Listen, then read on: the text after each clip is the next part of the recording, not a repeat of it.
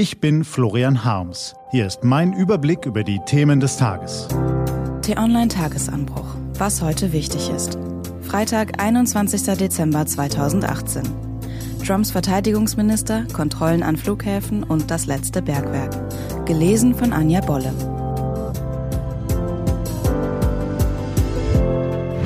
Was war?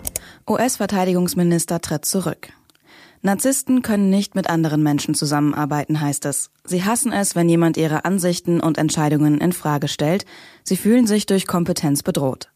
Deswegen ist es nur konsequent, dass US-Verteidigungsminister James Mattis nun seinen Posten in der Regierung des mächtigsten Narzissten der Welt geräumt hat. Der wievielte Rücktritt, Rauswurf, raus irgendwas ist es noch gleich? Gefühlt der 25. Man könnte lachen, wäre es nicht so ernst.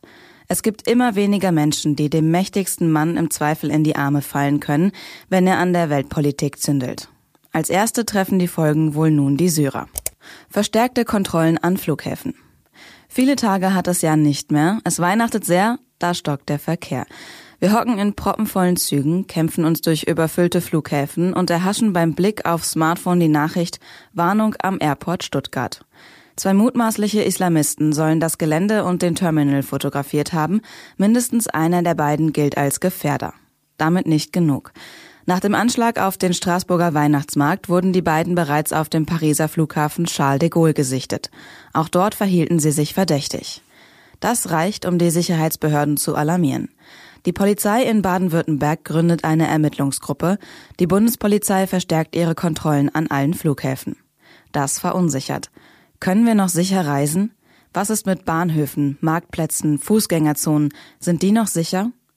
Wenn wir beginnen, aus Angst unser Leben in der Öffentlichkeit einzuschränken, haben die Terroristen schon gewonnen. Zur ganzen Wahrheit gehört allerdings noch ein zweiter Gedanke.